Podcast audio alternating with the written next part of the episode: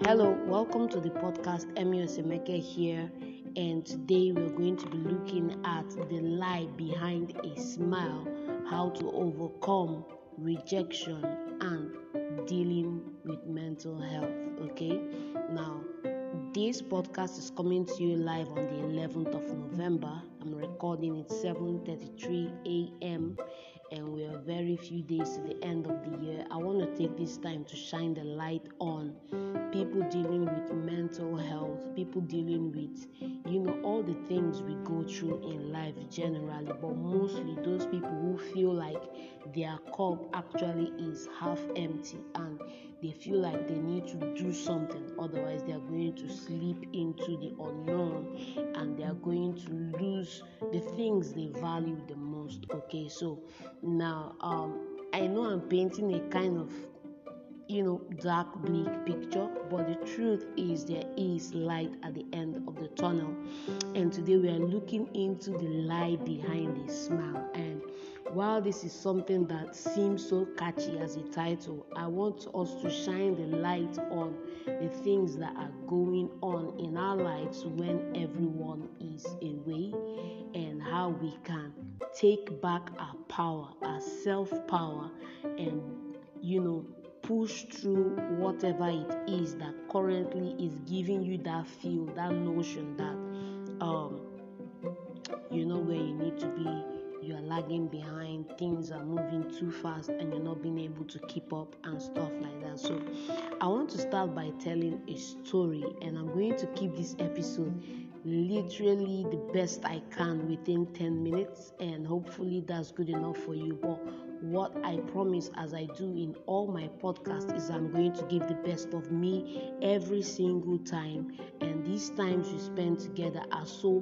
precious to me that I wouldn't trade them for anything. So I'm not going to pack the podcast up with fluff just to hit that ten minute mark. If we can deliver it by five minutes and I feel you got the message, you have the tools to take that step, then I'm going to end it at that five minutes, if we deliver it by that time. So, you know, what are some of the things you could be doing to get yourself in a better mental state to be able to be present right here, right now? You can do stuff like get a notepad, get a pen. You want to get an earpiece so you don't allow other distractions to come your way. You want to get a notepad, get a pen, get an earpiece. If you need a bubble gum or a sweet, get something, you know, and let's get ready to dive in. Okay, so I'm going to start you off with a tale. It's something we do every other day. I'm not trying to be on the offensive, but I just want to tell you guys a story. Okay, now this actually happened in southern Transylvania. Okay, so if you're if you're familiar with the word Transylvania, okay, so I'm using the word Transylvania because I don't want to disclose the actual location where this story went down. But by the end of the story, you can see that this story happens all around us every day, and people are dealing with things. Okay, so in southern Transylvania, we have a young lady. Her name is Anna Duberville. Anna Duberville, and she's married to a young charming prince. His name is um, what should we call him right now? Okay, his name is Mister Shane McMahon, and he's a young guy coming up. He's into business, of course, and then Anna, she's a homemaker and stuff like that. Okay, so something happened along the line. Uh, Mister Shane's business was taking off, and as a result of the business taking off, um, hopes, aspirations, everything went up, you know, expectations, demands, and all those stuff. And somewhere along the line, let's say three, four months, um, Mister Shane is woken up, you know, in the middle of the night by a call, and his ships, his containers that are coming in from the farther reaches of Transylvania across the Nordic Sea, um, he gets word that the sea is lost and the consignment is lost. And as every business person does, you know, one of the skills you need in business is to be able to pull other people's money to fund your projects and not just rely on your own. It's called leverage. Now, if you over leverage your business, you could lose your business. But if you do not leverage at all, you limit your business growth and capacity to your current funds at any point in time. Okay, so the news of this loss and all the ripple effects from this loss creates in Mister Shane um, the normal thing most men go through. You go through the cycle or spiral of frustration. You go through the cycle or spiral of, you know, um, where's all this going to? And you start lashing out. You know, as men, we kind of lash out at our society. We kind of lash out at people near us. And so the beautiful relationship, the marriage, and all those stuff starts getting strained. Mister Shane, who was such a beautiful optimist, now becomes more of like a catatonic pessimist, okay? He seizes every opportunity to lash out, to, you know, fight with unseen forces. Okay, now how can you fight with unseen forces? You can't fight with unseen forces, but you end up fighting with people you love, people who are around you. So the home that used to be peaceful and loving and nurturing becomes like a battleground. The air is actually more animated. Things are not the way they used to be, and every effort, you know, every effort Missus Anna makes to get closer to her husband, to reassure her husband, to make things get back to the way they ought to be, is is met with that lash out and that leave me alone and that, you know, that space. Okay, so one thing you need to know if you're a lady listening to this podcast is that um, women are like waves and men are like rubber band. Now go figure. Okay, now if you want more info on this bit I just said right here, women are like waves and men are like rubber bands, you need to go pick up the book um, Men Are From Mars and Women Are From Venus. I think that book would clear a lot of cogs, you know, in that aspect. Okay, so when a man goes through a certain setback, there's a need for him to pull away and kind of be in his own mind, his own state, his own everything, and try to sort things out, kind of like prove to himself that yes, he can get through this. Okay, and so he's not really open to that space of where you're like, okay, honey, things went bad. He doesn't need anybody telling him things went bad. He knows things went bad. Okay, he's the provider, he's the this, he's the that, he's the that, and the woman might not be saying it, but she's thinking it, and she's thinking it. He's deducing from facial expressions, deducing from relationship, deducing from everything he can deduce from that this is the center of the topic at a particular time, even though it's not. Okay, so at the end of the day, I'm coming towards the end of the story. At the end of the day, something has happened, and out there in the public, Mister Sean puts up a brave face. Everybody knows what he's going through, but he's putting up a brave face. And at the end of the day, um, let's say situations turn around and things get better, but then he has finally pushed through and come across the other side of the story. But everybody is singing his tune and hailing him and praising him and all that stuff. But he knows inside him, at the end of the day, everything is back to normal outside. But inside, between him and the missus, there is still that unrest. Why? Because at the point in time where he was, you know, at his lowest, and she tried to be there for him, he lashed out, he rejected, he pushed people, he pushed her away, and now he has to go through that process of getting things back together. Okay, so while when they are outside, they're smiling, they're hugging, they're showing the affection, when they come inside, everybody knows that this is where we are, and there is no trying to, you know, cover up when you're inside, okay? Because when you're inside, you are real. Everything is as real as it gets, okay? So, taking on from that story, okay? I mean, it was kind of long-winded and all that stuff. The lesson, the lesson from this story, if there is any lesson at all, is that we all go through stuff. We all have things that happen that get us down. We all have things that happen that throw us off track. We all have things that come our way. You know, we all react to losses differently. I have an episode on dealing with loss. I did that, I think, a year ago. I'm working on a newer episode to that, but we all have our way of dealing with loss. I'll give you something personal right here, okay?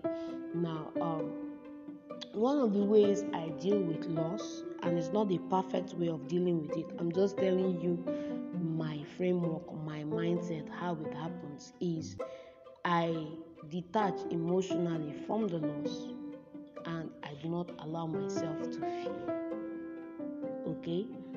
Now, that allows me to go through that point where everybody is in shambles, in, you know, messy, everything is messy, everyone is crying, weeping, doing all those stuff. At that point in time, I can be the rock, I can take everybody's worries, be strong for other people, you know. But then the people you are trying to be strong for, the people you are trying to be there for, the people you are trying to, you know, do stuff to make sure that they are okay, they actually go on and heal because they were able to express their emotions. They actually go on and heal. They actually go on and move on. And you have just only succeeded in putting up a facade. Why? Because you are not showing your real face. You're not showing how you feel at that point in time. And you are being, everybody looks at you, hey, you're doing good, you're a good person, you know how to deal with this stuff. You get all the plaudits short term, but long term, five, ten, seven years more down the line, you now find out that all those emotions you suppressed, pushed aside, refused to feel, they add up, good measure, pressed down, shaking together, and they come back knocking on your door. And when it happens, you could be in the best season of your life. Things could be going well for you. And you wake up one morning and you're just in a mess. Why are you in a mess? You can't place your finger on it. But the truth is, you should know, if you take some time to meditate and think, you should know that, oh, why am I missing my mom especially? Why am I missing my grandma especially? Okay? It happened many years ago. Um, I lost my grandmom and everybody went to the villa for burial. Wasn't allowed to go through, so it was like nothing happened. And then a few years later, I came across her picture and wow, all those emotions, everything came up. And so like everybody around me in the family are like, hey, why is this man crying? Why is this man, you know, moody? Why is he here? Why is he? What happened? What happened? Oh, grandma. Our grandma died eight years ago. And I'm like, how can you say that? Like, how can you say that to me? Okay, okay, so that was crazy, but that's actually real. You do not want to push those emotions, those feelings away. You want to embrace them in the moment. Yes, be free to accept, okay? Be free to accept, be free to acknowledge, feel, and then take it one day at a time, one step at a time, okay? So, coming back down to the act of rejection or the mental health, how does this story we went through a few minutes ago come back and tie into all these wonderful things we've talked about, okay? It could be that, okay, let me give you a second story from my life, of course, okay? Um, twenty thirteen fourteen was a terrible time for me, okay? I was in the youth service, and every single day, every single month, I had one thought on my mind every single day, which is, guy, a few months from now, this youth service is going to round up. Where's the job coming from? Where's the money coming from? What am I going to do? I was literally petrified. Like, throughout, once we passed through from June to December, every other thing afterwards was just fear and petrification on my end, because, you know, we we live in a society that is well engaged. We know what's happening in Nigeria, you know what's up. Everybody knows what's up. So it's every man for himself, two four seven. And living in that point in time, it was like, what do I want? What do I need to do? I remember back then, January till June, I was applying for jobs online without even having my discharge certificate. And yes, got a few interviews. None of them really panned out to anything. Okay, but the thing is, after I got out of that phase, got something like a job, I was now in the phase where every Nigerian youth has been. We've traveled down this road where you have the skill set, you have the thing, you are passionate, you love what you do, you are doing it well, you could even be the star man for the company. But every other day of the month, you are the superstar, but when it comes to payday, you are paid the least.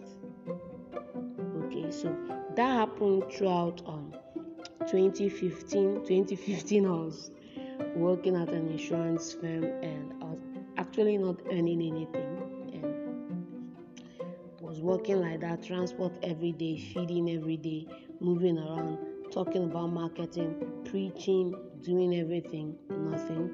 twenty sixteen, got something better, at least a salary job, doing everything to make sure you get yourself to the next level, but earning far below your keep. Okay, so what happened? There's that resentment, that quiet resentment when it's time for the paycheck. Okay, now this was with me way up to twenty seventeen eighteen.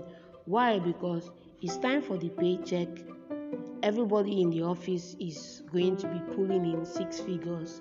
Everybody who's been idling away eighteen hours a day at the office is going to be pulling in that money. And you, you've been out there running the street, you've been running and gunning, bringing in deals, doing things you should do, exceeding at your job. And at the end of the day, it's time for pay, and you know you're going to get the short end of the straw, okay? Now, at that point in time, it's easy to, you know, okay, this is how this is, this is how it's gonna be. I have to find a way to take something off the table illegally to make up for what it is, or you're either going to man up and ask for a raise, okay? But the truth is, whatever action you take mentally after they pay the salary, okay, you could. Everybody's in a good mood, everybody's feeling fine, you don't have any reason not to be feeling fine, but you know, you have the smile on your face, of course, you wake up, everybody's happy, everybody's going to Ntachi to buy chow, everybody's eating out, everybody's, you know, going to the cinema, everybody's doing all of this all stuff, and you sit down, you do your budget, you know, your two five is going for tithe, another two five is going for offering, you know your feeding is about eight thousand, you know transport alone is about another five thousand, because you have to take jobs, you have to move around, you have to even trek some days, you have to spend about four thousand naira to buy a recharge card, and your take home at the end of the month was twenty-five, thirty thousand max.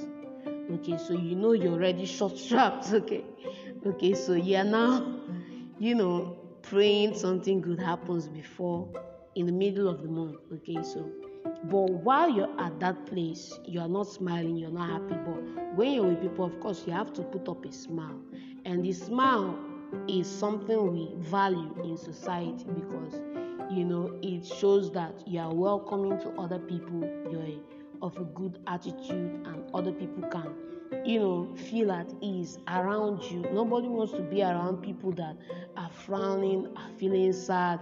Nobody wants any bad energy, you know.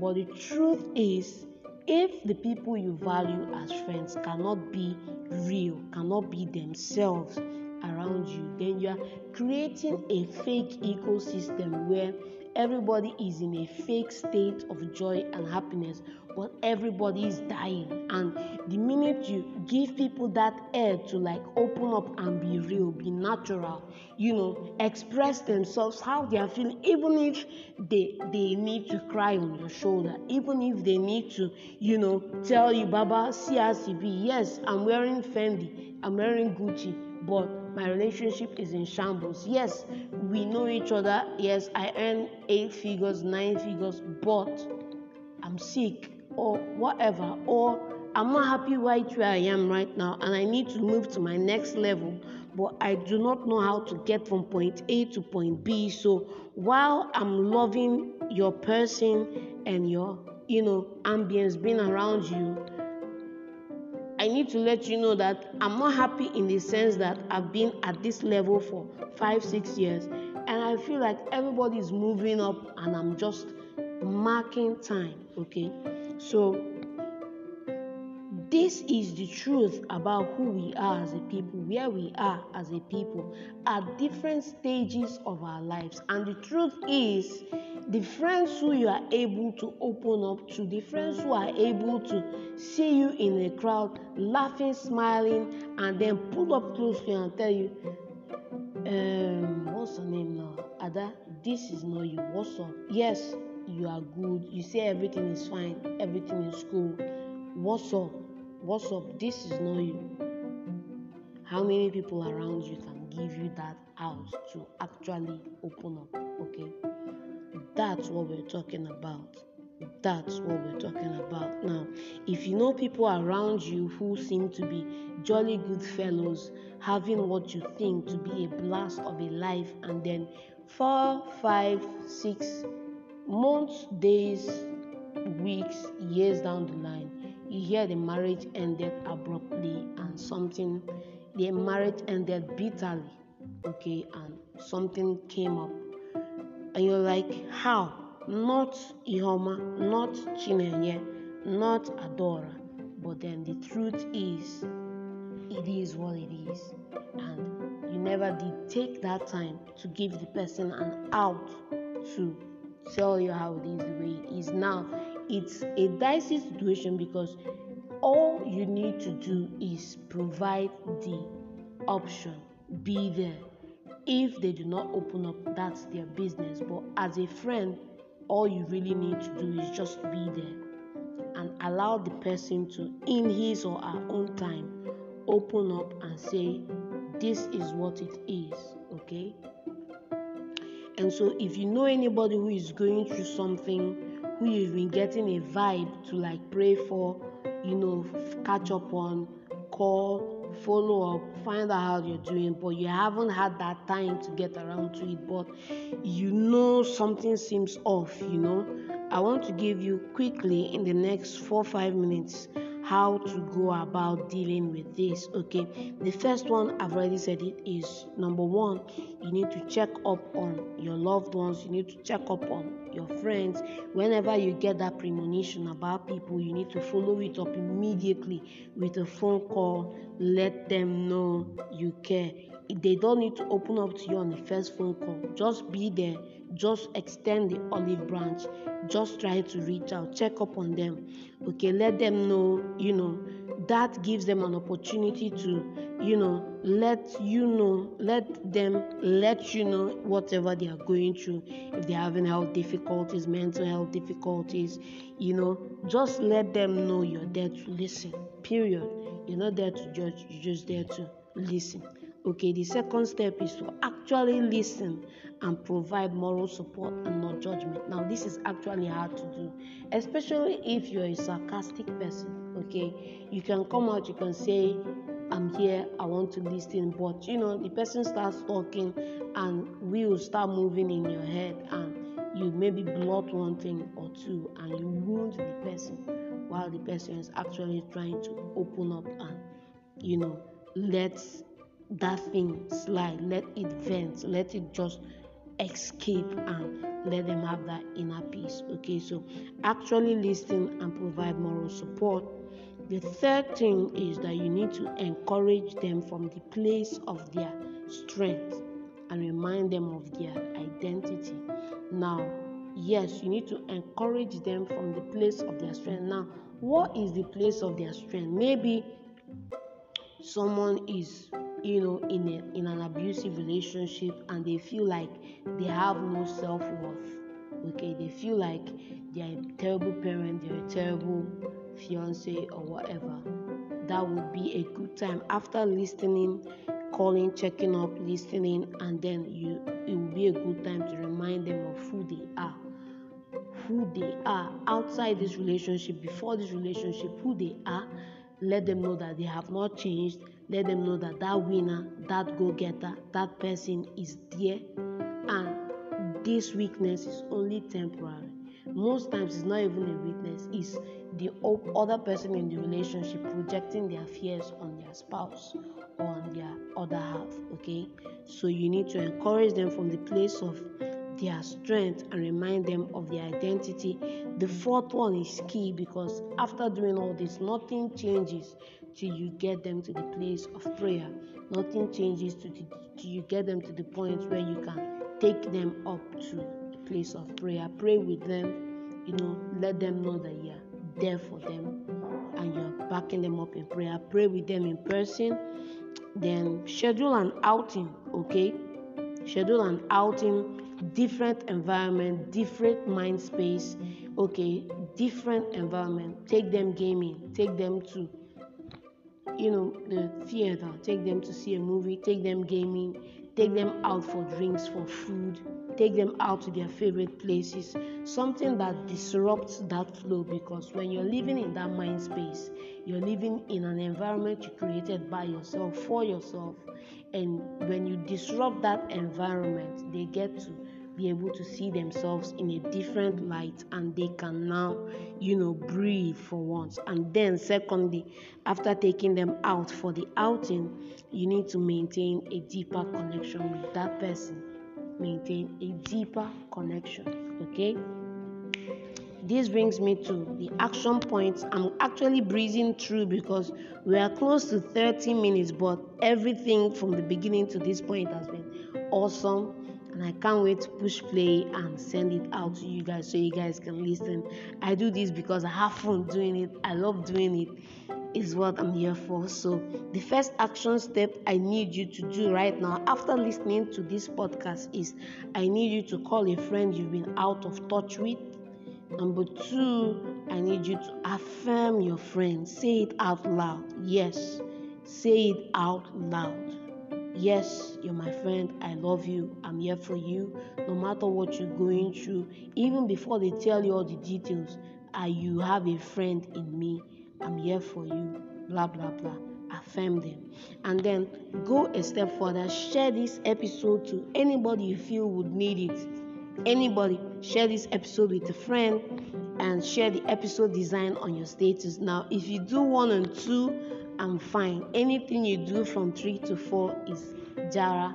And on that note, I want to say thank you for listening.